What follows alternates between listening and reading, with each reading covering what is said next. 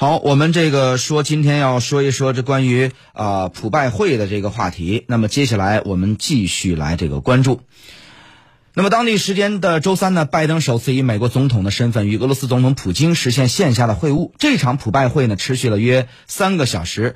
会后，两人呢各自举行了新发布会，两国领导人就战略稳定问题签署了一份联合声明。双方大使将在不久后重返各自的外交岗位。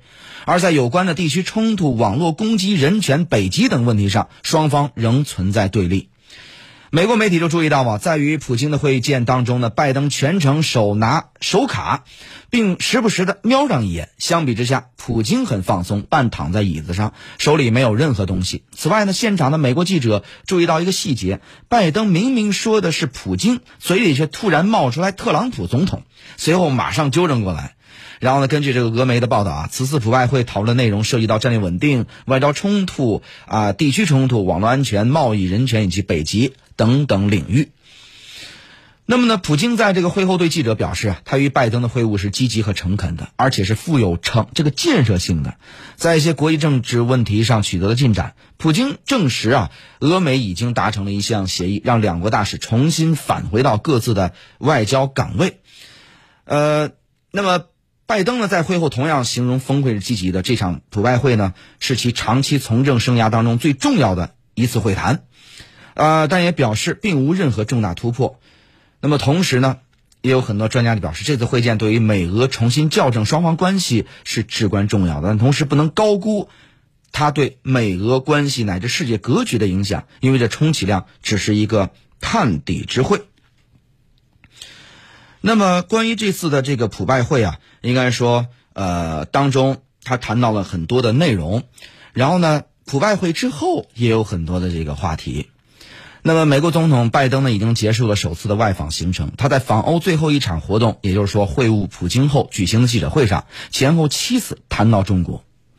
走进今天的非常评论。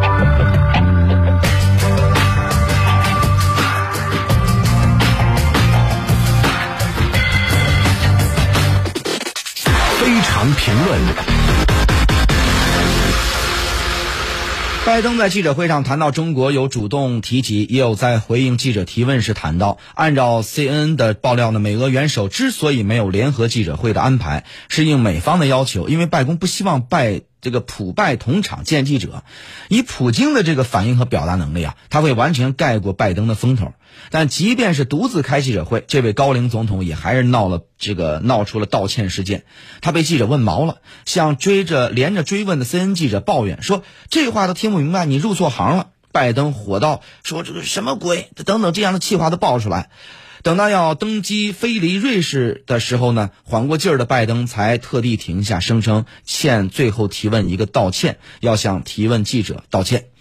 拜登在这个普拜会上谈到中国和他首次的这个欧洲行程的前几站行程的说法差不多啊，甚至有媒体开玩笑，不论是参加 G7、北约或者是美欧这三场峰会，中国都以缺席的方式成为了最显眼的在场者。甚至有媒体爆料，美英国女王在和拜登进行礼节式会晤时，也试图从美国总统口中探知对中国话题的看法。所以呢，从这个意义上说，普拜会中方也是隐形的参与者呀。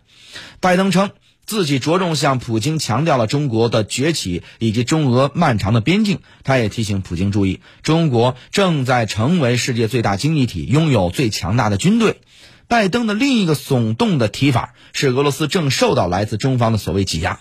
但是，拜登之前不是在这个国情咨文讲话当中声称，自己任内绝不允许别国当第一吗？怎么主动把第一让给别国了呢？耐人寻味的是，拜登并没有提及普京如何回应他这一番的涉华的鼓噪。但其实，美国的 NBC 电视在这个峰会前播出的普京专访也给出了明确答案。那么俄罗斯这个普京啊，就认为说，我们不认为中国对呃中国对我们是威胁，他是一个友好的国家，他不像美国那样的宣布我们是敌人，甚至普京还当场反向提问挑事儿带节奏的 NBC 记者，为什么你总是拿着中俄关系说事儿呢？也许拜登本人也该看看这段非常有料的电视专访。另外，拜登访欧美战行程都大打中国牌，美方能否构筑所谓的制华同盟呢？拜登这次访欧啊，他上台以来的外交口号喊的这个山下，美国回来了，但是美国权威杂志《外交事务》周二刊出的重磅分析长文，标题只对拜登外交口号又加了一个关键的追问，调子马上就变了。美国回来了，但回来多久呢？文章作者杜克大学政治学的助理教授拉希尔·麦里克对此给出的学理解释是：这意味着政治极化时代、美国国际信誉的终结。这恰恰是美国党派政治的一个制度命门，是拜登无法回答的灵魂拷问呐！一茬接一茬的干，功成不必在我。这是这个中共作为百年大党的行动理念，也是行事风格呀。但是拜登的这个政策在多大程度上被延续？未来美国政坛会否再有特朗普式的冲击？谁都给不出答案。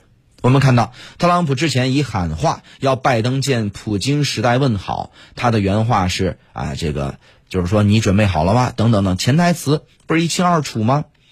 拜登在这个。呃，日内瓦登上空军一号反美前，特地向呃媒体也是喊话啊，我做了访欧要做的，意思就是大功告成。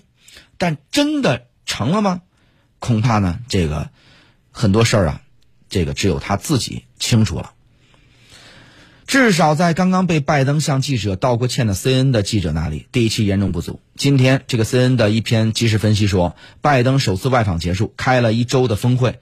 但有任何重要成果吗？就像拜登吹嘘美国回来了，但回答不了欧洲，但是其他盟友关于美国到底回来多久的关键追问。拜登所谓的构建制华同盟的鼓噪，同样经不起利益权力机制的推敲。那么，就我个人视线所及，英国议员马克洛根有关中国已成全球议程制定国的观察分析最有启发，也对我们评估拜登构建所谓反华同盟的议程也最有参考的价值。好了，私家车看天下，我是谢飞。这个时段，将我们稍事休息，稍后继续回来。您正在收听的是。